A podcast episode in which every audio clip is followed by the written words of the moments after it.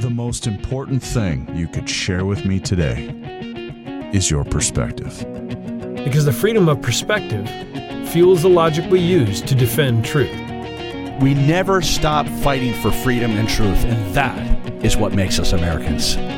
Welcome to Critical Thought with Noah Chelliah.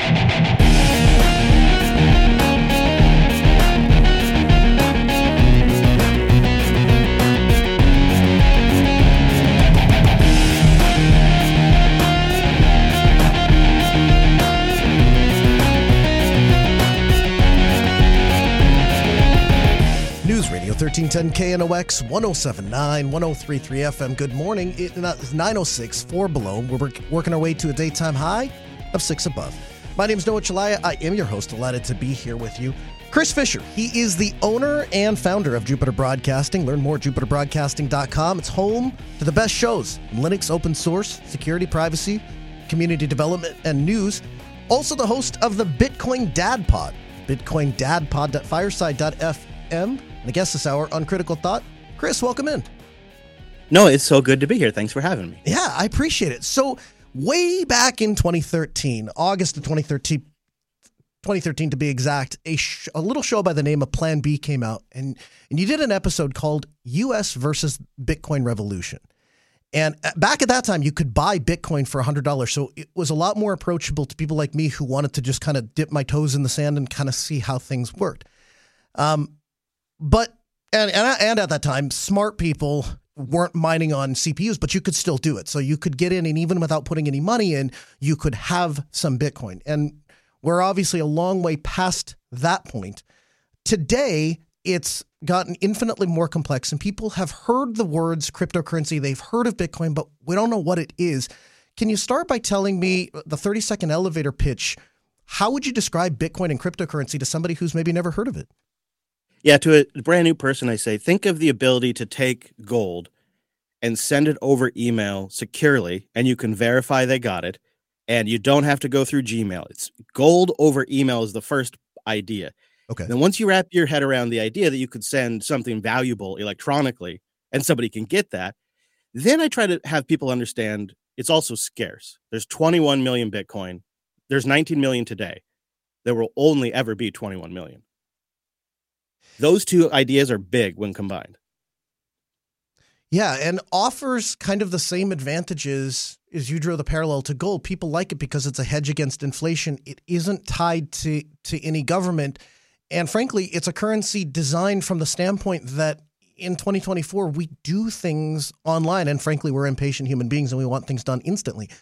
So SBF, guy with the curly hair, people have seen him in the news, tied to some sort of a cryptocurrency scandal. People saw FTX and thought that is the normal person's way in. See, I just download the app and then I create an account and I click I buy and then it shows up and isn't that great? And then the whole thing came crashing down. Can you can you give me the layman's perspective as to why is that different and why is SBF not representative of the larger cryptocurrency world? I think it's probably representative, unfortunately, of kind of human behavior when you do have a new thing come along, like like the internet um, or app stores, and then the web. You you do have people that use it for nefarious purposes, use it for purposes of getting rich, for centralizing control. That seems to just be like the story of humanity. No, every time we discover a new frontier, those people they make their moves, um, and so that was SBF and that and SBF was trying to create uh, essentially a, a centralized exchange that would be like the go-to U.S. regulated exchange that you could trust. In reality, it was a total house of cards. They were moving money between companies that they didn't really have using customer funds. It was bad. So I would argue, as a direct result of that scandal, the Security and Exchange Commission on Wednesday uh, of last week granted approval to spot Bitcoin exchange traded funds or ETF backed by Wall Street. So the idea here is if you have if anybody has had like an S&P 500, they take the top 500 companies in the United States and they say, "Okay, we're going to buy a little piece of each one of them." Put it all together in a single fund, and then you can buy access to that fund, and it will track what those 500 companies do. It's a safe investment because if a company is no longer one of the top 500, they just sell that single company off and buy the new, whatever the new thing is, that's the top 500. So you're really kind of taking the wager that the United States, the top 500 companies in America are going to do a good thing. And if that's the wager you're taking, then that's where your money is. That allows people to invest their money across a range of things or that track a thing. My understanding is that's what a spot ETF is. So, how do we do that with Bitcoin? If somebody purchases a, a Bitcoin ETF, what are they really purchasing? You're, you're purchasing uh, essentially access to the price action of Bitcoin, and then whoever facilitates that ETF, so maybe it's BlackRock or Fidelity, they at the end of the day or the second day, they look at who bought, they look at who sold Bitcoin inside their ETF, and then they go square up on the market and they buy the Bitcoin to match, and then they hold it. So you could kind of think of it as like you're outsourcing the holding of Bitcoin to a large institution. So obviously you'd want to trust that institution. Uh, this is very common with gold too. It's way more common to hold a gold ETF than actual gold in the United States, just because of the me- mechanisms and mechanics of moving gold, right? And yeah, securing your own Bitcoin, I think, is the way to go overall. But I have to acknowledge that's not really approachable to most people. And I think one of the big questions uh, around Bitcoin has always been well, how will regular people secure their own Bitcoin? How's that going to be possible? I think the answer is they probably won't. a lot of them are going to use things like ETFs or, or some other mechanism.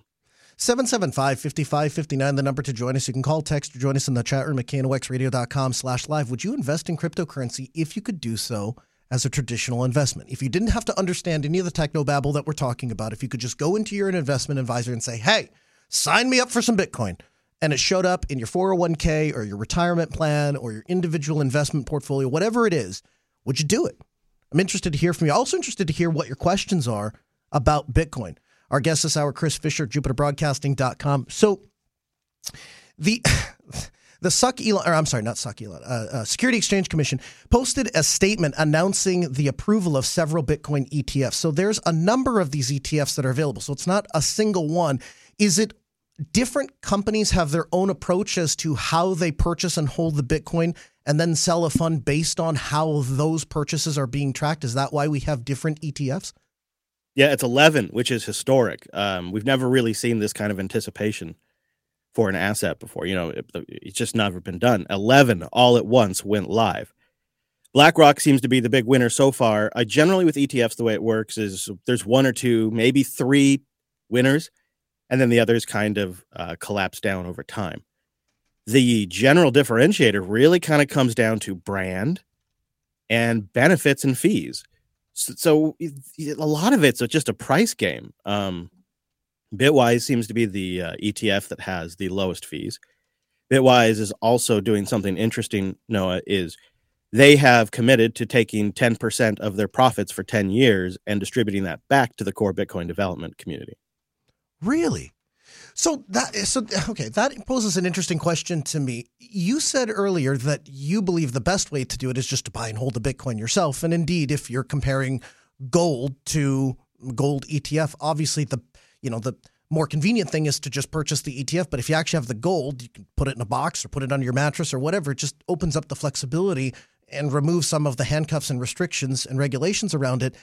In in that same way, does this make it more approachable for people with uh, that that maybe ordinarily wouldn't be able to do that, or would you still say you really should take the time to learn and and and dig into holding real Bitcoin? I think it depends on what you're looking for. Um, see, I like the reason I think it's it's great to actually hold the actual Bitcoin is then you're, you're with an ETF, you're really just buying price exposure. So if Bitcoin goes on a price rally, your number go up and you make a profit. That's that is definitely a part of owning Bitcoin. There's the other side of that. You also are, you know, going to watch it when it goes down. Uh, whereas if you actually hold the Bitcoin, then you also you're participating in the Bitcoin network, and you can send your Bitcoin to other places you can't move Bitcoin out of these ETFs. When you move out of an ETF, it's cash. And so if you want to send your Bitcoin around, if you for some reason ever wanted to do that, you need to hold it. But then there is that one sort of big elephant in the room, and this just isn't for everybody, but it does act as a hedge against the US dollar, much like gold does. And so if something were to happen to the US dollar, Bitcoin would still remain. And if you no longer wanted to exchange your Bitcoin for cash and you wanted to keep it as Bitcoin, you'd be glad to have it. And now that's a edge case scenario but perhaps it helps some people sleep at night having that gold, silver, and Bitcoin hedge. What do you think the overall health to the Bitcoin, the larger Bitcoin ecosystem is going to be with the increase of, or what the addition of the ETF? So, uh, trusting Babbage in the chat room says, Can I buy Bitcoin for my 401k? Did I hear that right? Yeah, that's exactly what you're hearing. So, of course, it's going to be dependent on what financial institution your 401k is through and what funds they offer and blah, blah, blah. But yeah, this opens it up to those sorts of programs. So, in a way, it expands access. The downside is, I would think, that it starts to rob people from oh i should go in and get into Bitcoin. ah, ah forget it i'll just stop in the investment guy tell him to hook me up with bitcoin and it'll be good enough and we don't ever look past that because we don't like thinking because we're lazy and we got other stuff going on what do you think the overall impact to the larger bitcoin ecosystem is going to be with this you know, I, d- I definitely think there's going to be a lot more people that, you know, for me, I opened up my banking app and went into my brokerage account, and sure enough, there they were. like all the other, and I was like, wow, this is a moment, Noah. And you said a decade ago to me, I think, I still remember it. I think you said it's either going to go to zero or it's going to go to a million. Right. And what this ETF does is it is it is user adoption. I I for people that know Linux, I equate it to Steam coming to Linux. It's nothing major the first few days, but over the next few years, it brings all of these regular folks to a platform, and then eventually we have the Steam Deck. Now, Valve created this game console called the Steam Deck that uses Linux but they haven't centralized control of Linux just because they have the Steam Deck. Yeah. They have just created more demand for Linux and more demand for Linux developers. This is the same this is the same thing. These uh these banks that run these ETFs, they are going to be fantastic for the health of the Bitcoin ecosystem because they're just a large reoccurring customer now. If they had 20,000 Bitcoin nodes, seriously, if they ran 20,000 Bitcoin nodes, if they if they somehow bought out a bunch of Bitcoin developers or they hired Bitcoin developers who started submitting to the project could get patches through somehow, and they convinced node operators like me and end users who are just holding the asset, and we all agreed to make changes to the protocol somehow, then if you could get all those different cohorts who all have their own incentives to align, you could change Bitcoin. Hmm. But that's not what they're doing. And really, nobody could do that. The US government couldn't do that. So they're just going to be buying Bitcoin now on a regular basis. And the more Bitcoin they buy, the scarcer the asset becomes, the less supply there is on the market. So those who already have Bitcoin will benefit because their price will go up because the asset becomes more scarce. Like I said, there's like 19 million of these things mined total right now. And these banks are buying tens of thousands a day each do we really want 11 super large institutions to be holding Bitcoin? Uh, text message or chat room says, what, what a great way to siphon Bitcoin away from the general population. So, do you think there's a concern that as these large institutions start buying up gobs and gobs of Bitcoin, it's going to be detrimental to those who hold it? Or do you say, no, you know, uh, uh, you know, kind of as you kind of outlined, now it just means that the coins that I do hold will go up in value. And that's the benefit of not being able to, to print more money. Yeah, that's it. See, it's divisible, right? So one Bitcoin has 100 million Satoshis in there. And uh, when somebody like Michael Saylor or BlackRock, uh, they lock up a bunch of the Bitcoin, it's not so much that they're taking Bitcoin away from you because you can still divide it up into 100 million Satoshis, but those Satoshis become worth, they become worth more. It's not something we're familiar with. We're, we're used to spending money. And if you want to save these days, you have to invest in something, and that's how you make a savings we're not familiar anymore with the concept that the currency you hold can go up in value. And so it's it's making us like rethink everything. It seems such like a, such a strange concept, but in actuality, a good hard currency should go up in value over time, and you should be able to increase your purchasing power over time.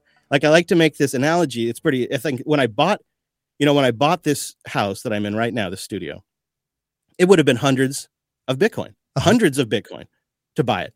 Uh, today, it's like 10 Bitcoin. And, you know, we're 10 years later, right? It's just that Bitcoin has a stronger purchasing power and it is still divisible by 100 million. So it doesn't Did really you... hurt us if they lock it up. It actually benefits us. I know it's a weird way to think about it, but it's because it increases our purchasing power.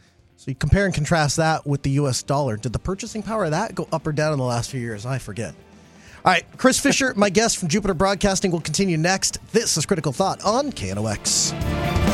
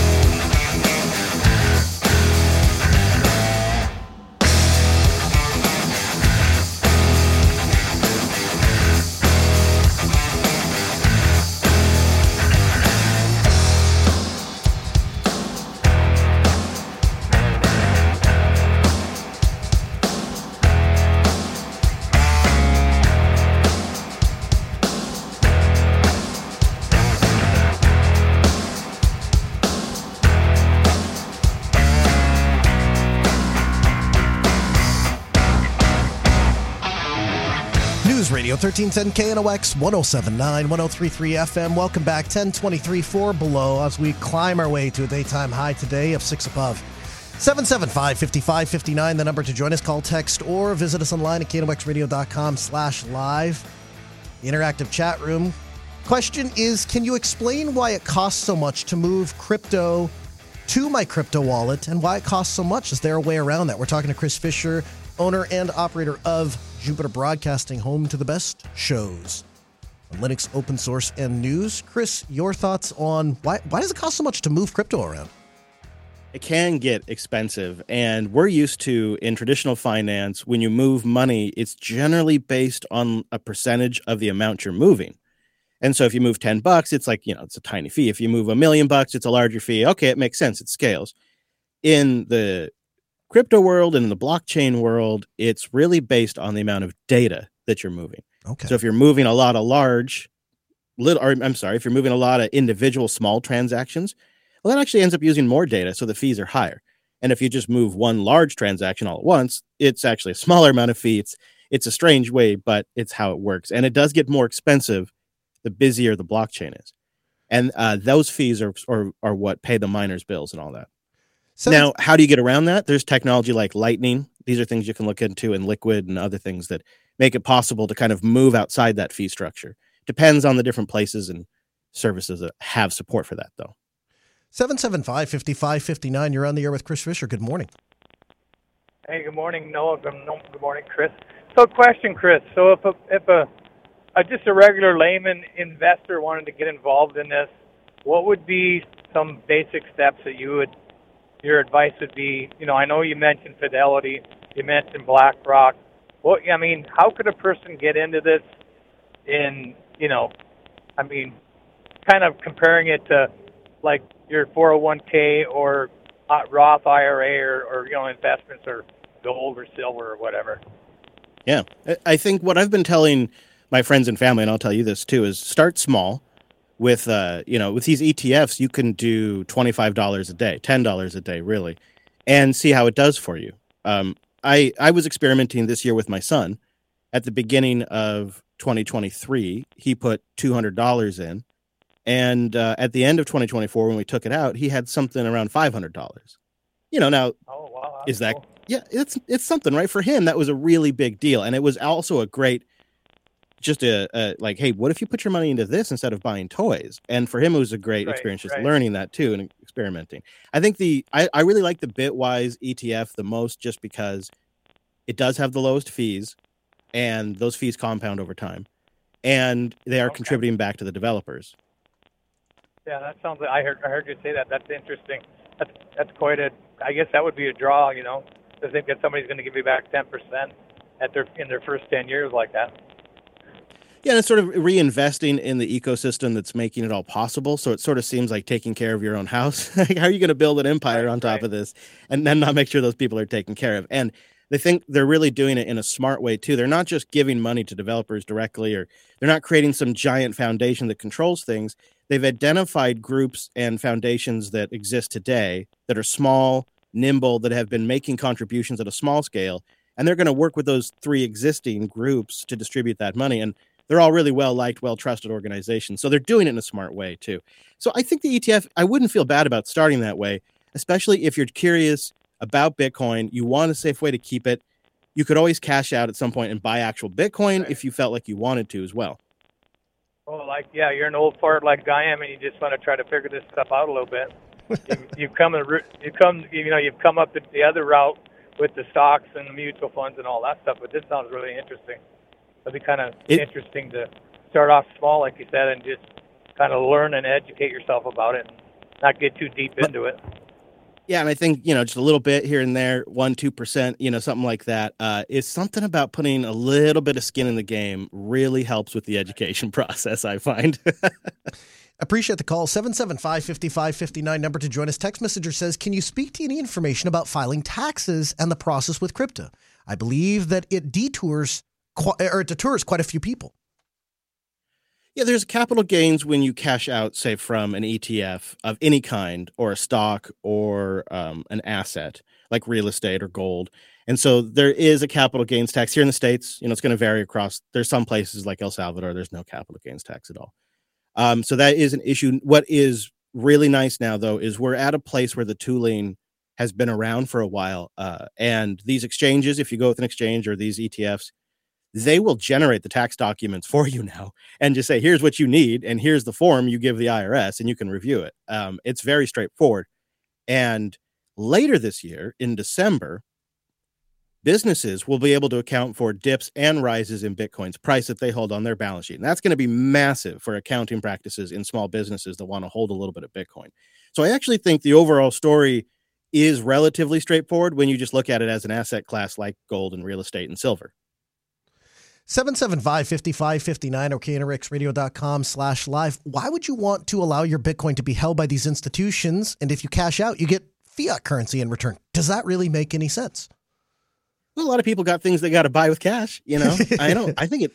I actually was wondering if there's if it makes sense to hold a little bit of both because you can you can get a little bit of price gains when it's been a good year. You could cash that out. Maybe you're making a down payment on a house or a car, uh, and you just want to use cash. I think it makes sense there. Uh, also, I think for I, in my personal opinion, for people that are older than me, and I'm in my early 40s, um, I think they're probably looking at a more conservative investment strategy, especially as they get closer to retirement. And they're going to be looking at cash based costs, and all their other investments are producing cash. So it's all kind of in that ecosystem already. Now, if you're younger than me or my age, uh, I think there may be some reason to hedge a little bit and want to hold the actual Bitcoin because, you know, who knows what things are going to be like in 2035, 2040, who knows, right? And um, so part of my retirement strategy is to hold the actual Bitcoin.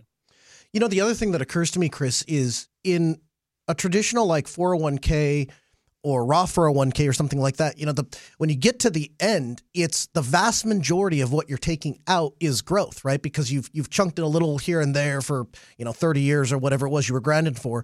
But the, what you're taking out is the majority of the gains there is is your investment growing. And so the advantage of like the Roth 401k or the or the Roth IRA is you're not taxed when it comes back out.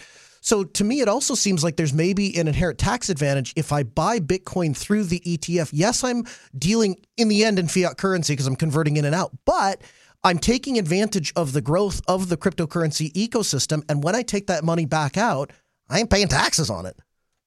I think that's that's exactly going to be one of the biggest use cases for folks. I think it's an extremely compelling product, especially when we're looking at a situation where maybe the big tech stocks don't perform like they did for the last few years. You know, the magnificent magnificent seven aren't so magnificent right now, and there's going to be people that are looking to pivot to other types of new technology, probably some that are AI and others that are Bitcoin.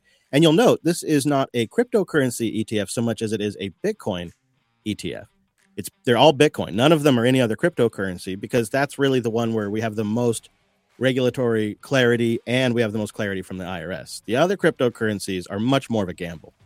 We'll talk about some of those other altcoins as we continue the discussion. We'll head over to the KNOX newsroom, get the latest from Doug Barrett. Continue next with Chris Fisher. This is Critical Thought, KNOX.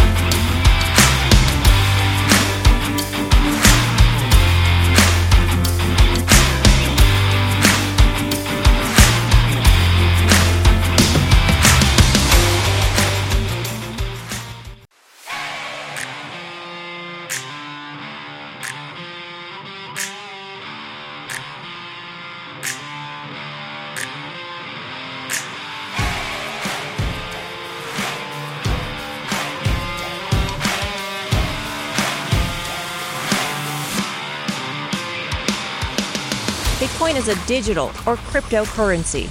The big thing you need to know it's not tied to any banks or governments. It runs on a technology called blockchain. Every time a Bitcoin is bought or sold, it's recorded on the blockchain for everyone to see. So theoretically, it's incorruptible and self regulating. It also allows you to move Bitcoin anywhere in the world instantly. It is 1037. We're talking with Chris Fisher, owner and founder of Jupiter Broadcasting. Learn more, jupiterbroadcasting.com. Also, the host of the Bitcoin Dad. Your thoughts are entertained at 775 5559. Questions for Chris. Calls, of course, go to the front of the line, but we'll take them via text or via the chat room at knoxradio.com slash live. Text messenger says, the Federal Reserve note is in the transition of going away. I guess I, am not familiar with this. Does this mean anything to you? Federal. I think maybe they're implying CBDC. Oh, well, let's dig into that a little bit. So, governments have looked at cryptocurrency and they've said, well, that looks like a great idea, except that whole decentralization thing, we want control over it. So let's get rid, let's keep all the stuff about Bitcoin that we like, all of the cryptocurrency things about being able to do things electronically. We'll just, it'll be ours. Like it'll be like the digital dollar kind of thing. Is that an accurate layman's explanation as to what a CDBC is? Yeah, it's it's they they saw this cryptocurrency thing and they thought, huh, well that's that's gonna that's gonna eat our lunch. We should probably do something about that. And uh, there's trackers online that show you all the different governments and all the western governments are working on this. And i think you could you could boil the philosophy down to this. Um, the problem that they see now this is not my opinion but i think this is their outward kind of projected opinion the problem isn't so much how they've managed the economy that's not you know really why we have horrible inflation and all the problem is that they didn't have enough management they couldn't pull enough levers. And if they could manage this even harder, then they could really make this economy hum. and uh, that's the idea with the CBDC is you could sort of through the system incentivize people how and where they spend it. Um, I don't know if you're familiar, if you've ever tried like one of these privacy debit cards from like Mastercard. Uh-huh. You you can you can hardly spend it anywhere right? You, you there's so many areas where they won't like you can't use it for any kind of subscriptions, you can't use it for any kind of gift card thing. You, all these all these rules. That's what a CBDC will be like, only applied at the higher level. And you're gonna and the best. Oh, here's the other best thing I love about a CBDC is in most implementations there's gonna be two. There's going to be the good CBDC that the banks trade amongst themselves. Uh-huh. And then there's going to be the retail CBDC.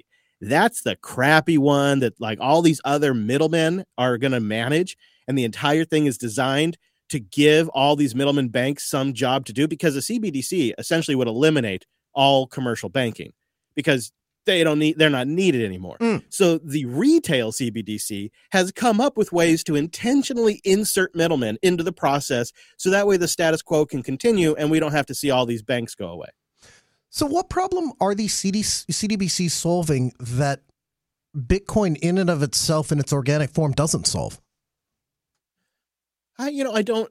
I mean, the, well, government control and management and centralized management, and I don't. I don't mean to take that lightly. Like when you are a superpower, you really need to have control over your currency. It's part of being a big, powerful nation, and um, you see the nations in the developing countries that don't have control over their own currency and they're yanked around by the bigger currencies they're pegged to. It's it's not easy. And so i think you know in order to have to, to sustain war and to be able to build huge giant battleships and missiles at the same time while you also have an air force program and a space program and a submarine program and you also want to build roads you have to be able to control your own currency because if you didn't, you would have to be fiscally responsible for all of that. And you would have to have ways of actually paying for that at the time. And you would have to tax the people to get that money, which means you would have to have their approval. And so we can't have that because that would slow things down. And there's just issues they have to deal with. Do you does so if I'm hearing you right, but reading between the lines, this would potentially give governments control over what people could spend money on and don't spend money on. So for example, if we just decided, just decided that, you know, buying oil, that's a really terrible thing because it's terrible for the environment. Maybe we could just work out a deal to say, hey, you can't spend your digital currency on gas. You can buy an EV, you can buy electricity as long as it's produced in an economically, environmentally responsible way, but we don't want you spending money over here. Could it be used as a control mechanism to help people decide to make better choices? I think it absolutely could be used overtly like that. I think that's, you know, that's a pretty hostile move. And you wouldn't want to do that early on because that would scare people away from using it. So I think initially what you'd do is probably take advantage of the perfect monitoring. So, say a crime happened and you wanted to go investigate somebody, you could just pull up, you know, their CBDC record and look at everything they've bought, where they spent their money, and go ask them about it. You don't have to go get a warrant. You don't have to do any of that stuff. That's much more straightforward to get surveillance. That's the initial thing is surveillance. And of course, it'll be sold to us as ease of use. Hey, you can zap that money anywhere. It's really easy to just mm-hmm. move it around. It's no problem. Super convenient. and it's of course completely trackable. And no no longer are these records held by maybe one bank over here and maybe a credit union over there. Now it's centralized, and um, that I think will be the biggest unseen disadvantage to the populace. They won't realize is happening because that'll be happening under the you know under the scenes. I think as time goes on and it becomes normalized and we don't have any other form of currency like cash and things like that, then you'll start seeing the more overt, like, we'll turn this industry off. You know, that's kind of a sin industry. You're not really supposed to be doing that. So, our legislator, our legislation is going to pass a law that says uh, your money doesn't work at that website anymore. 775 5559. Your questions entertained. Call or text or visit us online at knoxradio.com slash live. Text messenger says, other than Bitcoin, what does Chris believe is a valuable crypto coin for the future? I'm going to add on to that, Chris, and say, what things are not like what are some of the traps you see people falling in they i mean you must get people to come up to you and like chris i got i got crypto here's what i got and then you look at it and you say you don't understand the first thing of what you're doing what are some of the pitfalls you've seen and what are some of the alternative coins that you really like it, it's a really unsatisfying answer because there really is no second best to bitcoin for one crucial reason everything after bitcoin was created by a person or a team and they're still around and they're making money on this thing. Um, and so that kind of makes it a security potentially. Satoshi Nakamoto created Bitcoin, and he he or they were really really smart about how they did this. They didn't just start Bitcoin up and say, "Okay, well, I get 100 Bitcoin and my buddies get 100 Bitcoin, and now we have 100 Bitcoin. We'll release it on the world." Even Satoshi Nakamoto, the creator of Bitcoin, had to mine their own Bitcoin. Now, it was easy at the time but they had to mine their own Bitcoin. Everybody who's participated early on in Bitcoin, they had to mine it. They weren't pre-seeded. They weren't given coins. Everything after Bitcoin, well, kind of does it the other way. A lot of times there's groups around it, like say Ethereum. There's several organizations around it, plus a lot of VCs. Ironically, JP Morgan is one of the large investors in ConsenSys, which is one of the organizations behind Ethereum. So unfortunately, there's really nothing that compares. Um, I think Ethereum may have an ETF one day. It'll probably have some price appreciation, but fundamentally, it's it's complex software that I don't really see a use case for because it's not a real appropriate store of value. It doesn't have scarcity. You can't even audit how many Ethereum exists today, and even the creator Vitalik uh, himself says that eh, we're already running into pretty big scaling issues that we didn't expect with proof of stake. And then fundamentally, Bitcoin's mining technology, while it seems to be what get, gets it the most critical uh, analysis ultimately when we're down the road is going to be the most beneficial thing about it it's energy use and the mining while it doesn't seem likely and reasonable today is actually the one of the best things about bitcoin ethereum and the other cryptocurrencies most of them they can't say that Text messenger says at 775 5559 exactly what this guy is saying. CDBC has been announced and is in progress of replacing the digital dollar. A CDBC will continue to allow privately owned banks to collect interest on all debts created by the participating people around the world. Bitcoin does not allow a constant dilution of money supply and is paying interest to the privately owned bank. Another text messenger says, Noah, could you tell us more about where we can f- learn more about Chris and his podcast and such? So, jupiterbroadcasting.com, the Bitcoin Dad, anything else that you want to make people aware of as to how they can learn more about the work that you're doing in the open source community and with cryptocurrency? I'd say go check out the Bitcoin Dad Pod for this topic. Um, it's it's really practical analysis. It's it gets high level, but it also gets into the CBDC analysis and the macro. Here's a funny thing, Noah. I think you know today. Oh, we're oh cryptocurrency. Should we? Could we? Are they gonna? Maybe. That conversation is null once the CBDC is out because the CBDC is a cryptocurrency. Mm. Everyone is going to become a cryptocurrency user one day. so it's just going to be which cryptocurrencies do you want to use? You better pick the right one. And um, you know, I think a lot of people at this point are betting on Bitcoin as being the best of the class. It doesn't mean we're not going to be forced to use CBDCs to pay our taxes and pay our bills. And you know, when we cash out a Bitcoin, maybe one day we'll be getting this digital dollar now, unfortunately. But I don't think I want I want to hold very much of that. I think I'd rather hold more Bitcoin and then when I need access to the CBDC, I'll buy it as I need to pay for what I need inside that system. 775 5559. You're on KNOX with Chris Fisher. Good morning. Yes, good morning. Here's my take on this whole thing. I think it's mostly drug dealers and criminals that are using Bitcoin and cryptocurrency. It's scammers like the guy in California. People lost billions of dollars, and there's no way to get it back. So how do you explain that? I'll hang up and listen. I think it's a very valid concern because that's been one of the primary focuses that you get in the tech media. And you probably, like I recall, everybody used to say cell phones were just for drug dealers. Um, that used to be a real common saying about pagers as well. So that's a real common um, reaction to new technology. But one of the fundamental differences about Bitcoin than any other kind of asset you could invest in in the past, every transaction to a fault is transparent and in the open. And so there are organizations that do analysis of this.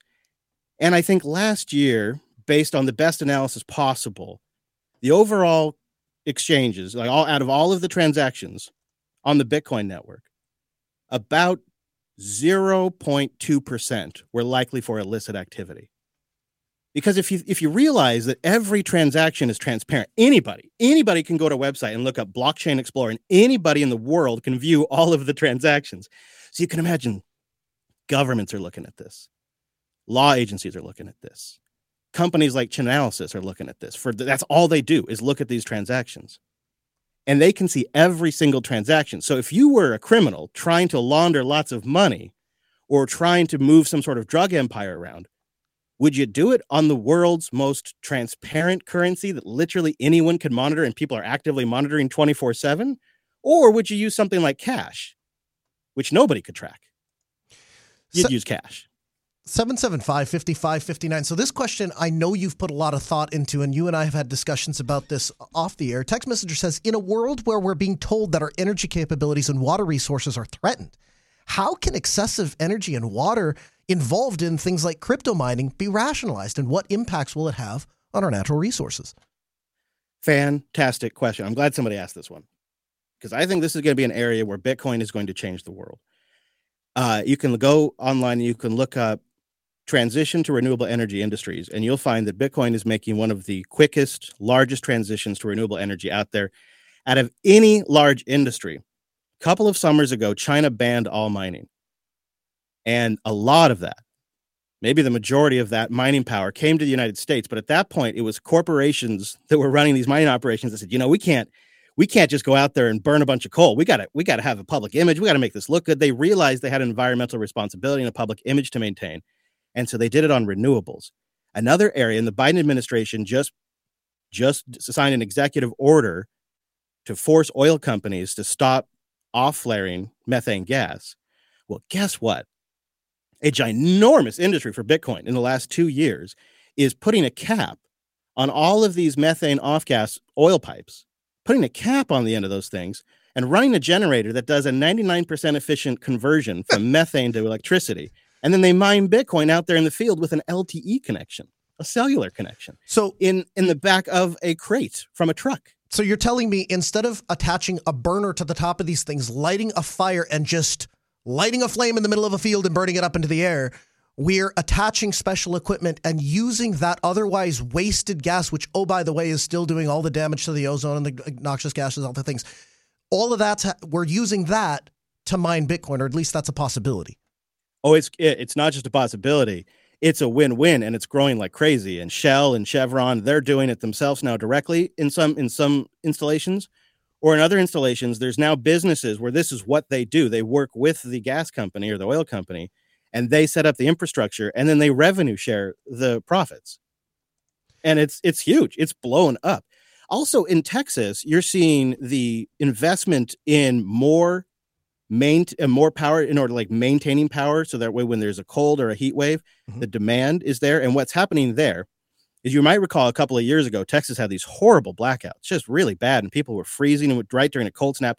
Cold for them obviously not cold for you guys. And they really really blew it. They haven't had that problem for three years now. What changed is bitcoin mining came in and said we will buy X amount of power from you. We will guarantee that power, that we will be a user and a consumer of that power. The moment you need that power back, we switch off. No other data center can do this. AWS can't do that. Netflix can't do that. You can't turn data centers off, but Bitcoin can because it's fully decentralized. So they turn the power off, they give it back to the power company, and now the grid can run everybody's air conditioners or electric heaters or charge their EVs, whatever it is they're struggling to do. And then when that peak demand is back, the Bitcoin miners fire right back up. This has been happening uh, just this last storm, just a couple of weeks ago. It's really interesting because you can see they call it look up Bitcoin mining curtailing. That's what it's called, Bitcoin mining curtailing. And you'll see that they have these agreements where they they buy power ahead of time and they make a little feedback when they have to shut down. The power companies love it because they can invest in more nat gas or solar or whatever they got to invest in to have that capacity and they have a guaranteed buyer of last resort. And so that is in an unbelievable turn of events, creating a profitable incentive to invest in renewable energy and in natural gas and in nuclear across the board. And they're capturing methane off gassing. I mean, you just wouldn't have expected to go this way. But the lesson we learn over and over again is when everybody plays to their incentives in this ecosystem, it kind of tends to work out. Imagine that. You took a trip to El Salvador. El Salvador has a unique approach to Bitcoin. Tell me about the unique approach that El Salvador is taking and what impact is it having to its citizens? There could be a, a somewhat of a, a model here. Uh, El Salvador had two choices. They could put their boot down on this initiative that was started on a beach, or they could embrace it. And that's what they did. So there was this beach called El Zonte, and now it's known as Bitcoin Beach. And I went there uh, in November. It's a small, small little town that now has roads for the first time and power, and they're building, and it's it's really it's amazing. Like it's a construction zone, and they are the epicenter of the Bitcoin initiative in El Salvador. They started just taking Bitcoin there on their own. The government became aware of it because they started getting all this tourism. And instead of stomping on it, they said, well, how could we scale this up at a nation level? And so now there's two currencies, dollar and sats and you can spend either one. Wow. And so as you watched as you walked around El Salvador and experienced it, how are the citizens reacting? Do they feel like Bitcoin is taking over their community and destroying it or do they see an explosion of jobs and opportunity? It's definitely a mix because they have such deep and I would say justified skepticism of any government initiative. And now that it's been adopted at the government level, they see this as a government initiative. Some of them, people, you know, people mm-hmm. that have been around for a while and seen a few things. Uh, but there's also the folks that um, are banking and have savings now. Um, this is crazy, Noah. Only 11% of El Salvadorans have a bank account. Is that because 11%. they don't have access to a bank? Like, is right. it they choose not and, to have a bank, or is it like, oh, I could go to a bank, but I would have to, you know, walk or you know whatever an hour and a half to get to the nearest town that has a bank for me to open a bank account? Yep, that is it's essentially access, and then it's also poverty. Um, seven hundred dollars is the average salary. So if you're making wow. five hundred bucks, you're doing okay. You're making a thousand bucks, you're doing really well. Um, and then their cost of living is about seven hundred dollars a month. So everything that comes wow. in goes out. And they had to, and if you don't have a bank account, you got to go to the office to pay, and you have to pay in cash. And so I was speaking to an Uber driver who would who would have to go drive himself to all these places to do each transaction. And now he pays it all in Bitcoin. And uh, he's got $20,000 in savings in Bitcoin. He never had a savings. He didn't, you know, he never really even had a bank account. And so, yeah. so for him, it's been life changing. So some folks are skeptical, but other folks, I think it's been really, uh, I think it's been a big life changing improvement for them. And undeniably, it's been a huge boon for uh, their economy. Their economy is doing well and for tourism. Tourism is just up like crazy and they're investing like nuts. Text messenger says at 775 5559, how many of the Bitcoin have been mined already and how many are left to be mined? I'm going to tack onto that. Can you talk about some of the lost coins or coins that we will never see in actuality because of reasons? Yeah. So if you figure there's 19, mine, 19 million mined so far, I think it's easy to say two to five million of those have been lost already. About a million of those are from the early days from Satoshi and folks, and those are gone. You know, a couple hundred of those are probably mine, gone forever. um, so it's it's a big number. Um, and in April, Noah, the issuance of Bitcoin drops in half. It's a it's an event called the Halvening, and it happens every four years. It's part of the issuance schedule. So there isn't like a line of code in Bitcoin that says number is 21 that somebody could go in there and change one day and say, well, now number is 41. Um, it is a combination of the issuance of Bitcoin on and mining. And mining gets harder and harder the more people that are mining to maintain that issuance schedule. And then every four years, the amount of Bitcoin gets cut in half. So we're going down from six to three Bitcoin for the miners when they discover a block. that increases scarcity as well. At the same time, you have these ETF buyers coming along, buying up lots of Bitcoin, and you just have general awareness of something. You know, I think with this ETF, it's sort of maybe become a little more credible. Uh, another category, another cohort of potential investor recognizes it now. All that's coming together the Bitcoin Dad Pod, you can subscribe to it wherever you get your podcasts or bitcoindadpod.fireside.fm. Your last episode 119, you guys dig into this in in more detail, the halvening and how often it happens and kind of the specifics around. So people want more, invite you to go there.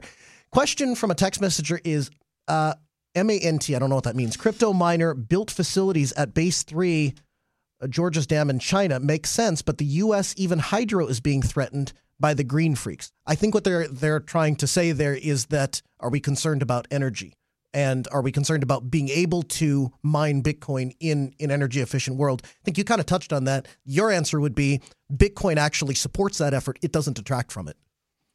Yeah, and I think you will have areas where there is more pressure, but there's going to be market dynamics there as well that will probably come into play. I think energy is a big question in general, not just around Bitcoin, but all kinds of things.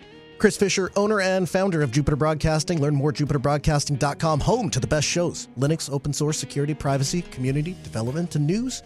And the Bitcoin Dad, bitcoindadpod.fireside.fm. Chris, thanks for taking the time to join us. I appreciate it. We'll get you back on the program soon. Thanks, Noah. All right. News out of the ABC Newsroom, followed by KNOX News. This is Critical Thought on KNOX.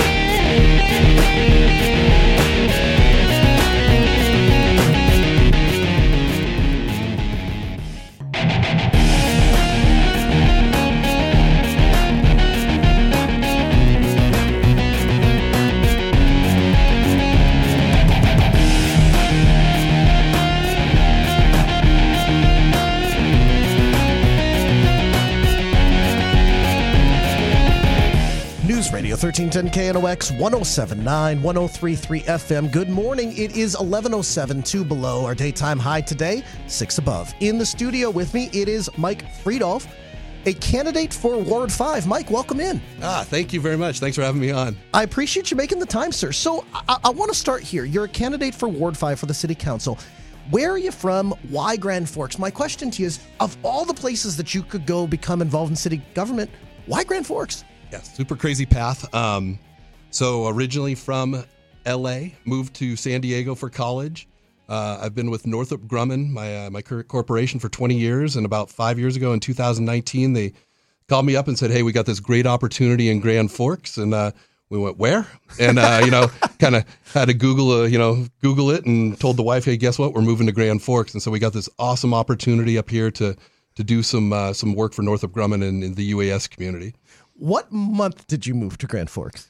So I think it was uh it was May. So believe it or not, I think it was it snowed when I showed up. So yeah, it was still May. So what did your wife think when you got into like December, January, February? Um, you know, so we were in the honeymoon period of uh, snow. I think she was out there making snow angels and uh, loving it. And then you know, you, you, know, six months of it, you're like, yeah, I'm getting a little bit tired of this one. But uh, yeah, we we enjoy it. We enjoy the seasons. We never really had seasons back there in uh, California. 775 5559 number to join us. Call, text, email, or visit us online on the chat room, knoxradio.com slash live. So, uh, so you you come here for work and you're, you're doing UAS work. Mm-hmm. Why city council? Why, what makes you look over and say, you know what? I could do that. I want to do that. So if you would have asked me five years ago if I would have seen myself in this position, I would have been like, not even consider it. But now, you know, with the uh, the support I've had in the city uh, from the local leadership, from just uh, the Codell, from the you know from the Brandon to uh, some of the other uh, civic leaders, they they said this is something you you should, you should go do, and and I researched it and I looked at it and said, you know, I became such a part of the fabric of this community that I really thought, hey, this is something I could do and really make make a difference in the community. 775 5559. Your questions for Mike are entertained. Calls go to the front of the line, but we'll take them via text or via the chat room. knoxradio.com slash live. What are you passionate about? As you look around and you say, I want to get involved in city council, what are some of the things that you're, as a person, from a from a belief standpoint, from a principle standpoint, you know, what where do you kind of land on the political spectrum? What are your beliefs about the role of city government and what you would do there? So, I definitely fall on the conservative side. Um, you know, that is truly what I believe. But when I look on, you know, around in the Grand Forks community, I, I think the quality of life things that we need in the community are, are, are right in our face. Mm. And some of those things, in order to, and I've mentioned this before, to, to, to have people come here, stay here, raise families here, and you know continue their legacy here, mm-hmm. um, we need some of those key features in the community, whether it's entertainment, food, um, but along with that comes you know responsible fiscal uh, responsibility, so we can fund those fund those items. Mm-hmm. 775 5559. Text messenger says, Does he consider himself more progressive or conservative? You, I think you would say oh, yeah, conservative. Definitely conservative. That's good. Yeah, you'll fit, you'll fit in right here. uh, chat room says, Who is this guy? So we're speaking with Mike Fridolfs. He's running for Ward 5 in Grand Forks City Council. Your questions are entertained at 775 5559. Call, text, or visit us online at knoxradio.com slash live for the chat room. As you look into City Council as it exists today, what do you see that you don't like? That you look over and you say, man, I could do that better? You know, I think making decisions on a on a consistent basis, not being pressured into one side or another, but basically on my my my character. I think some of the things that I see in this town, um, you know, we've built a great community, and we can continue the the greatness of this community, but we need people coming together to make a, a, solid decision on items. 775 5559, number two, join us. So, uh, asking Ward 5 is where? Ward 5 is in Grand Forks. This is a city council position. That's what you're running for. Correct. And so your questions are entertained. We would love to to get them. Text messenger says, everybody keeps asking, where is Ward 5? Uh, maybe where in the city is Ward So it's 5? pretty much the south end of town from uh, the Shady Ridge area included uh, down Belmont all the way up to Washington. It's fairly large. There's about 8,000 plus people in that ward. Mm. 775 5559. You're on KNOX. Good morning. Am I on? You are. Hey, Mike, welcome to Grand Forks. And, uh, you know, if you're an outdoorsman, you love to hunt, you're going to like it up here. I can show you all the good hunting places. And uh, I, I was curious if you're, uh, in these cold days, if you're doing little California dreaming yet. You know, I have to listen. Uh, you know, I people still look at me when I, you know, I say I love it here, and I'm, I'm, I'm, you know, I'm doing this run, and that keeps me here for at least another four years, right? But uh, you know, I don't, I haven't looked back. I, I, I like, I'll say I like the cold because I run warm, and so does my wife and my kids. Uh, but yeah, I, I've, I've become a part of it. I've gone fishing trips. I haven't done the ice fishing and the hunting yet, but uh, just, just due to time. But you know, it's, uh, it's something different.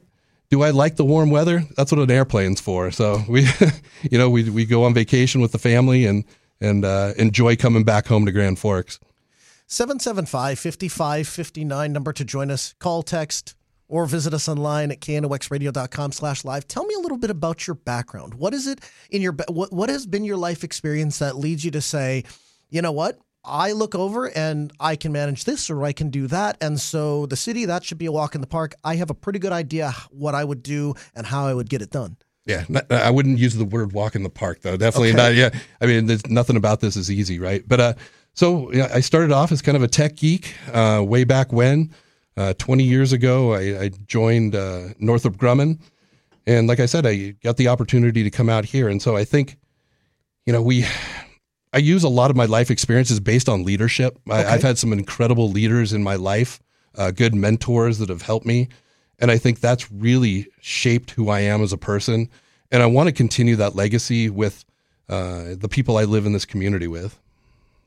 775 5559. Have you had an opportunity to serve in a position of leadership in your role? And if so, what are some of the lessons that have come away that you think are applicable to, to what would be the role at city government? So um, I currently am on EDC. I'm on the Chamber of Commerce exec board here, um, and and I wanted to continue to do more. I think that, that, you know it's kind of part of it. But my job now, I am site director out at Northrop Grumman, and and I use you know doing that. It, it may be a smaller microcosm, but I, I do I lead people, I help people make decisions, and sometimes those decisions are not always easy. And just like just like city government. 775 5559. You're on the air with Mike Fridolfs. Good morning. Hi, Mike. Um, Ward 5 member here. Um, so, uh, just to clarify, I saw just a brief thing um, when you announced your campaign. Um, are you currently a, a committee member uh, as part of the EDC? I am. Okay. So, being is that the EDC is a quasi government organization which receives public funding and essentially is able to override some of the red tape that we require of government to complete before we we actually make decisions. How does one justify working for an organization that Americans generally have a duty to prevent while simultaneously running for a leadership position? And I'll hang up and listen. Appreciate the call. Yeah, that was, that's a great question. So, you know, you know, I make decisions based on data, and that's kind of the way my life has been. And so, you know, working with EDC, working with City Council, um, I don't see those two conflicting with each other. I think they they actually work really well together. Um, I think a lot of those decisions need to be education based, just like anything else. You know, if you don't have all the data and all the information, I'll be the first to admit that I don't know everything about everything, right? And mm. so I'm more than willing to go out and, and dig deeper and get the details on this on on anything that I need to learn. 775 5559 text messenger says is he a God fearing man? Do you have a walk with Christ? I do. So I was born in I was born and raised Catholic. Okay. Um in in, in California. Um, but I am. I, I I I truly I don't have a church here in in Grand Forks, but I'm my family and I we are very faithful based on the fact also that we've been blessed by many of our, our life gifts and our children and family. 775 5559 text messenger says this Sir, there are going to be voters and residents who will have issues or concern with what they perceive as a lack of pushback on the Fufeng issue and may see what appear to be strong ties to, to city leadership as a concern. What can you say, or is there anything that you can definitively say that will help uh, uh, well, that will help put to rest those concerns. I'm going to sum the rest of that up that way. Yeah. So, you know, I, Fufeng was done you know, prior to my my hopping on board here, but mm. there was a lot of data that came out over time, um, and I think the city acted as as fast as quickly as possible. You know, I'm a, I'm on the you know working for a, a defense contractor. We we we saw some of the the the negativity that was coming out of that, and. Mm-hmm we we waited for the data. Right, there was some reports based on Fufeng that really came to light that showed uh, this was not a good decision for us. And so I think, you know, I, I I stand behind those decisions, and I and I believe that you know the city acted as quick as possible as they could. 775-5559 or knoxradio.com slash live in the chat room uh, Fire six six seven five says, "Do you want to see more business growth in Grand Forks, and how would you have handled the Fufeng tobacco?" So two separate questions, but uh, yeah. So living on the south end, uh, there is so many vacant buildings down there, and uh, they keep expanding. You know, the whole entire south end. There's homes going up constantly, which just shows our growth is needed down there. And so, you know, besides having maybe you know one or two good restaurants, a couple of you know fast food places, I, I, I would, I'm, that is one of my quality of life targets is to, to make sure we can grow the South End and, and continue to make sure, again, that people want to stay here and are encouraged to uh, be a part of this community. Fufeng thing, I think it was handled as best as possible, right? I, they followed the process. Yep. There was a process that, that, that the city followed. And it worked. Yep. Yep. 775 5559 number to join us. You can call, text, or visit us online at knoxradio.com slash live. Our guest, Mike Fridolfs, running for Ward 5. Your questions still entertained. When we come back, this is Critical Thought on KNOX.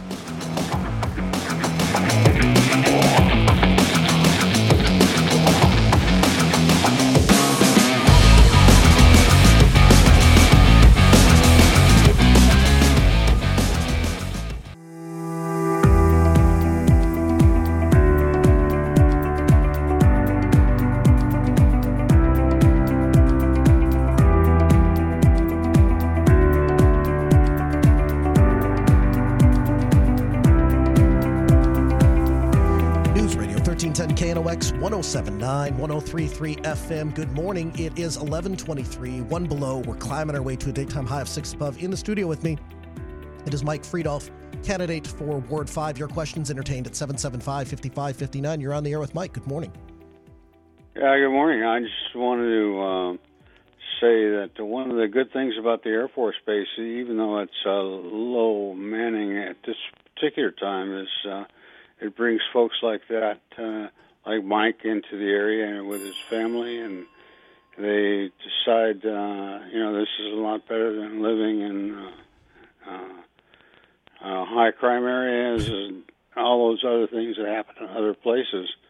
Weather's not exactly ideal, but that can be cured by an airplane, you know, in the wintertime for a couple of weeks. And uh, uh, so, welcome aboard. Thank you very much. It's a it's an honor to be here. 775 5559. You're on KNOX with Mike Fridolf. Good morning.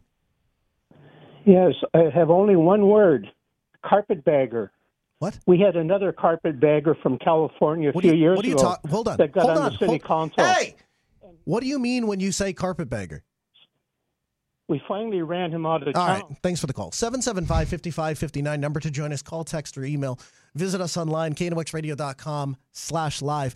Text messenger says, What is his thoughts on special elections like the one we just had to continue the city sales tax? So I'll give you a little background here. What people are, I think, have a growing uh, lack of patience for, for lack of a better way to say this, instead of having elections to make decisions in November where people expect them attached to a presidential election or otherwise, we have quote unquote special elections because you see, Mike, that's where the educated voters come out. Read that to mean this is where you can put a thing out, get the people that you want to come out and vote for it, pass it, and then it goes on. So if you're in that position, you win Ward 5, how would you handle special elections or what would be your influence on city government? So you know, I'm I'm definitely want to be fiscally responsible, right? And in a special election, it, it costs more than zero, and so I think some of those things is well, this was for the, the special tax. I think there's some times that it's it's appropriate, and I, I think that you got to do it. it, it you, you got to make and again a educated decision on on making those decisions. But you know, I would like to see it at a full term election time when they do those uh, special elections because it does cost money and it is something that we need to look at fiscally. 775 5559. You're on KNOX with Mike Fridolf. Good morning. Yeah, is that me, Noah? That's you, sir. Yeah, Mike. Uh, I'm uh, in the area uh, that uh, you're looking to have influence and be a council member of. And one of the things that I guess I've seen, I've lived in Grand Forks for about 40 years, is there's been this concentration of effort and monies and enthusiasm for the downtown area. And quite frankly, I'm pleasantly surprised of what they have done with downtown Grand Forks area. I think it's been fairly remarkable. But that's been done at the cost of the South End. Is that the South End has been left almost exclusively to private enterprise instead of having the city uh, uh, be involved with doing just more in the South End. Is there a question there? Well, how would how would he respond to uh, how he sees development of the South End as far as infrastructure? Yeah, okay. Yeah, I'm I'm on the on the same page as you. You know, that is one one of the kind of the things of my platform is, is quality life on the South End. I think um, building up everything down there. You know, we've got the buildings; they're just empty, and so we need to you know bring good business in. Um, we need to start focusing on that because, as you can see down the South End, uh, new communities are being built off 62nd. Uh, you know, off Belmont, new houses are showing up every day. Um, people are going to want to see see stuff. They want to see things that they can take their kids to go eat out at dinner and not have to drive all the way. oh, You know, it's not far, but all the way downtown. 775 5559. Text messenger says, what is what are your thoughts on the proposed children's museum? That's perfect. I love the Children's Museum. So being a part of, uh, you know, the STEM and in the community about doing science, technology, engineering, and math, um, we're trying to be. My company and I are trying to be a part of that. So I think it's it's really important to have that Children's Museum a place to go. If you've seen the drawings of it, it's a you know it's a phenomenal place that I think will endure the the, the test of time, especially down on the south end. 775 5559. How would you respond to this? Text messenger says, Oh, great. Someone from the military industrial complex on the city council. Hey, maybe we could find somebody from Pfizer and Moderna for Ward 7. I respect that, right? And so, and so I am not a, I am not former military. Um, I work for a commercial company. And so I wouldn't call it necessarily the, the military complex.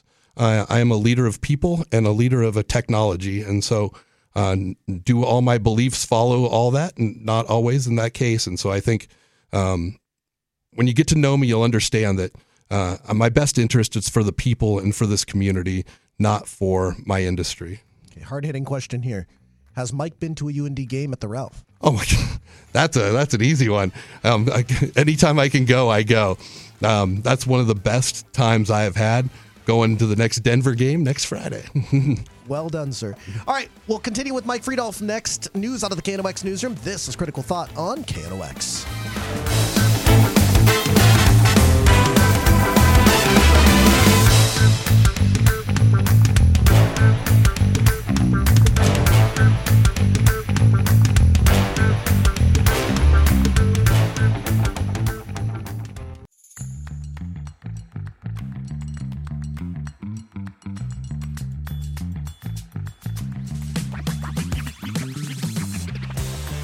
Radio 1310 KNOX 1079 1033 FM. Welcome back. 1137 zero out. We're climbing our way to six above. In the studio with me, it is Mike Fridolf, candidate for Ward 5. Your questions entertained at 775 5559. You're on KNOX. Good morning. Good morning, gentlemen.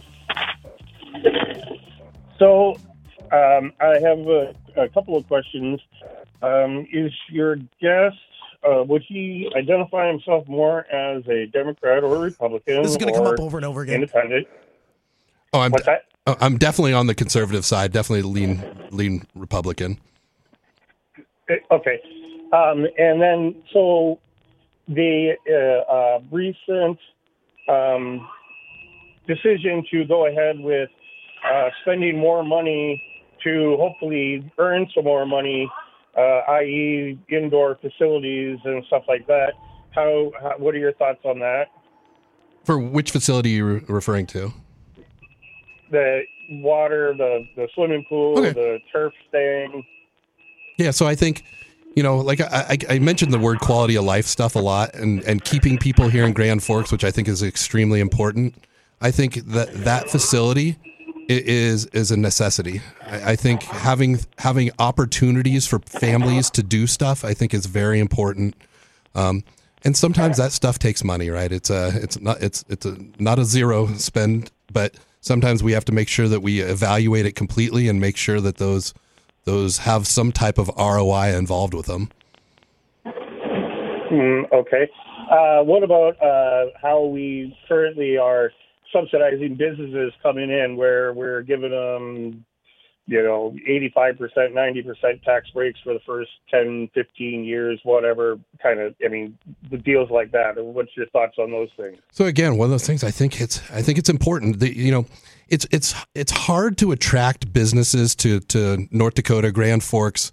Um, if you were just to google the place and you know find blizzards and you know hurricane you know in that uh, blizzards and floods and all that good stuff. But I think getting businesses here, once you can get them here, they'll see the value of this this uh, state, and a lot of the the benefits come from.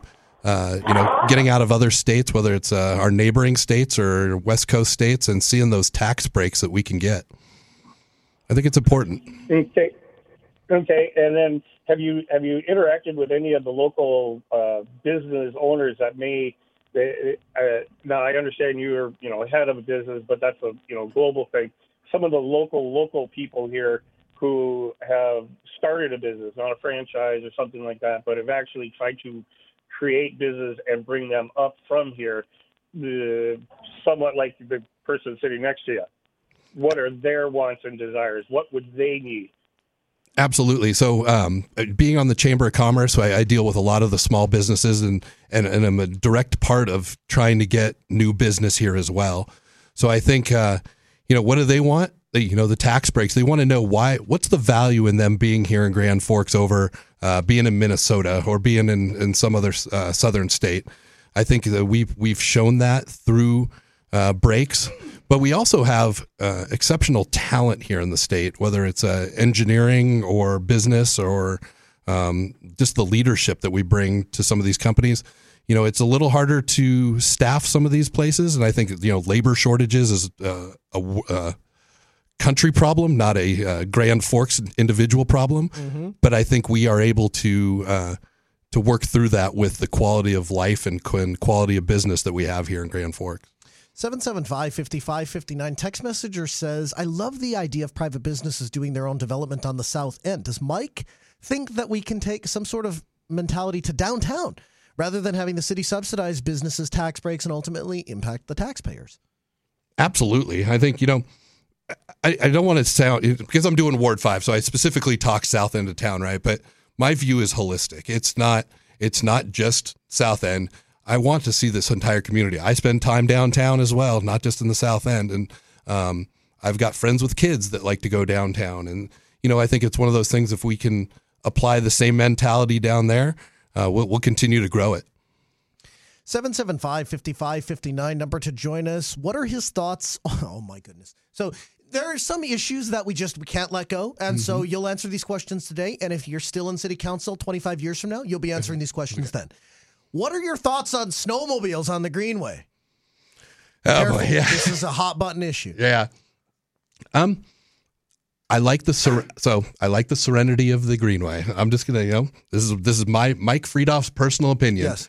Um, not everyone respects gas powered vehicles on a nice Serenity area, and you know um, the the gracefulness and, and the cleanliness of the the greenway right mm. i am not a snowmobile owner so i you know i'm not super passionate about a snowmobile on the greenway but i think that the i think we have to tread lightly you know it's uh i would prefer to see it as a you know a, a cross country path or something mm. other than that i think 775 5559 you're on knox with mike Fridolf. good morning hey guys Hey, thanks for taking the time to be on the radio this morning, Mike. Um, the, I sent in the question about the idea of you know having private uh, private businesses developing you know kind of the south end versus uh, giving tax breaks to the downtown area, and it just seems to me that uh, all, it, it is nice to have a nice uh, nice looking downtown, but as far as businesses go and investing in the businesses down there, that to me looks more like um, you know, it looks more like we as a city are giving all these tax breaks, whether it's uh, housing down there or businesses expanding, to say, oh, we, we need to help develop the downtown. When, you know, I would contend that without that money, if somebody can't make a go of it business wise down there, it doesn't make sense. Well, that shouldn't be pushed on the taxpayers either. So the idea of having private businesses come in there and you know, if it makes sense for them to do business and they make that investment, I'm all for it. But you know, giving more and more and more tax breaks away, um, I think is a losing proposition because it just puts the money uh, on on the backs of the wrong people there. So the, the comment about hey, it seems like the South End has been developed completely by private business. That is an idea that I want taken downtown. So if you could, uh, you know, it would be nice to see somebody else could maybe champion that sort of uh, idea going forward as well. Nice to have a voice like that on the city council. That's great. Thank you. And if, if you reach out to me outside of this, I would, you know, I've got a lot to learn.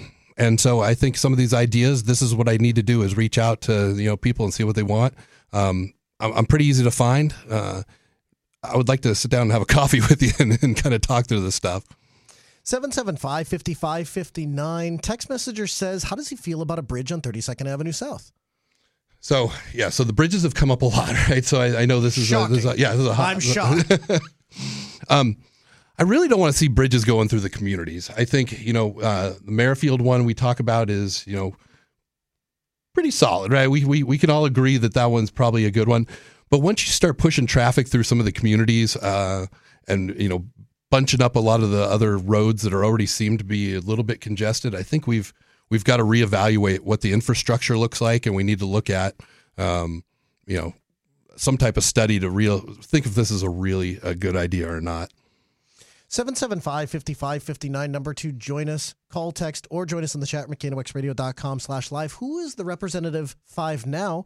And yeah okay and then the snowmobile thing again um, so i get okay and then and then he asks what about drug use kit provided by the health department? So this is if you haven't been following along the needle exchange thing. Mhm. so who's running in ward five and what do you think about the needle exchange? So, so Kyle Kvamme, I, I hope I pronounced his name right, but uh, Kvamme, so he's he's cur- he's currently uh, in this role, um, and you know I met with him probably f- four months ago to kind of get pick his brain and say I was interested in doing this. Um, so you know I think I don't know if he's running or not, but you know time will tell. Needle exchange program, and so I I know I don't say quite a bit about this because I've been reading up on it, but you know I. I I don't think it's a good idea. I saw, uh, you know, kind of the encouragement that it pushes, uh, makes it okay. I so I, I kind of do agree with the the, the the the vote that just went through. I think it was yesterday, the day before, to to overturn that program. 775 5559 number to join us call text your questions for mike Fridolf you're on knox good morning Morning. Hi. Good morning. You know, Dean, three years guys. Hey, uh, uh, you know, if the elite in North Dakota get uh, get what they want to eliminate property taxes, we won't be having this argument uh, on the radio. Uh, uh, you know, Grand Forks isn't growing, according to what what you read online, and school enrollment's going down. Uh, it's gonna be tough. It's, t- it's gonna be tough to turn that around. Uh, you know, Ross Perot said in 1992, "There's a giant sucking sound to uh, to Mexico," and I wonder how many businesses have gone from Grand Forks to Fargo. Uh, you know, I think you talked about it one time that they wouldn't allow poaching a business from one city to another in North Dakota. That's just something I heard uh, a while back. That's just some topics you can talk about. Thanks a lot. Thank you. You know, I don't, necessarily think you need to do it poaching. If we can create the environment where it's welcoming, those businesses are going to want to come here. So I think um, I, I agree with your comments. I think it's a it's, it's one of those things we just again we got to look at it and look at all the details. 775 5559 text messenger says the way that guy said carpetbagger did sound a bit derogatory yet it means a candidate who seeks election in an area without any local ties so interestingly enough if that guy had bothered to listen to the first six minutes of the program he would have heard me ask you why are you in grand forks why here Right. Um, I love this community, and you know, and I don't plan on leaving. We've, you know, I came from California, and I'll, I'll even address this. Uh, I don't know what the carpetbagger comment meant, but Mm. you know, I think it really means, you know, don't bring your California values out here and ruin our good community, right? And that is exactly what I don't want to do. I, I, I don't want to have, I don't want to do any of that stuff, and I can promise you, I, I have zero uh, values from California that I'm bringing here. Trust me. But you know, I want to see this grow. 775 5559 you're on KNOX with mike Fridolf good morning that's you Hi, is this me? that's you Wow, fantastic. Hey, Mike, ever done it calling? First, I want to say thank you for running, right? Because it takes takes a lot to step up and, and put your name on the ballot. I understand that. I appreciate it deeply. Thank you. Two, as a uh, Cal- as a California native, I hear you, I feel you, and I, I think there's lots of good things that you bring in. So uh, that's in your corner as well. Thank you. Um, and then number three, yeah, for sure. Number three, I just wanted to ask you: Can you talk a little bit about City of Grand Forks development as it pertains specifically to Ward Five? And I'm talking about the fact that you know all the growth and development is is rocking down at the south end of town. But then when you look at the way the city is, is growing and developing around the downtown area, it kind of a head scratcher in terms of, you know, what's going to happen down at the south end of town to make sure that we have the same kind of quality of life that's uh, that's going to be endemic to the entire Grand Forks community. Can you talk about that? And I'll take the answer offline. Great to Absolutely. Thank you. Yeah. So, I mean, South End's doing good, right? Uh, But we've got to fill those vacancies. There is brand new buildings down there, brand new, beautiful condominiums uh, filled with lots of, uh, I'll call them kids, right? A lot of college students live down there. A lot of uh, young adults are down there with families. Um, I've really got to start working on how we fill those empty uh, vacancies in all those strip malls and Mm. buildings down there. 775-5559 or knoxradio.com slash live. Enter Sandman in the chat room says, is there one major road construction project that Mike would prioritize for the south end of Grand Forks? Yes. So on 62nd, where they are building those, uh, I forgot the name of the community, but there's a bunch of uh, uh, new homes going in or with, around a little lake out there. The infrastructure is just no way it's going to support that. That those that two lane road with uh, you know hun- probably a hundred more homes or so. I'm, I'm estimating how many people would be there. Um, I think we really need to look at the infrastructure as we as we move forward in building. It's great to build a bunch of homes, but if we can't you know build a, uh, the infrastructure to support it, we're going to end up like Boise, Idaho here. Mike Fridolf, candidate for Ward 5 and a guest this hour on Critical Thought Make. Thanks so much for taking the time to join us. We appreciate having you. We'll get you back on the program soon. awesome. Thank you. This has been great. All right.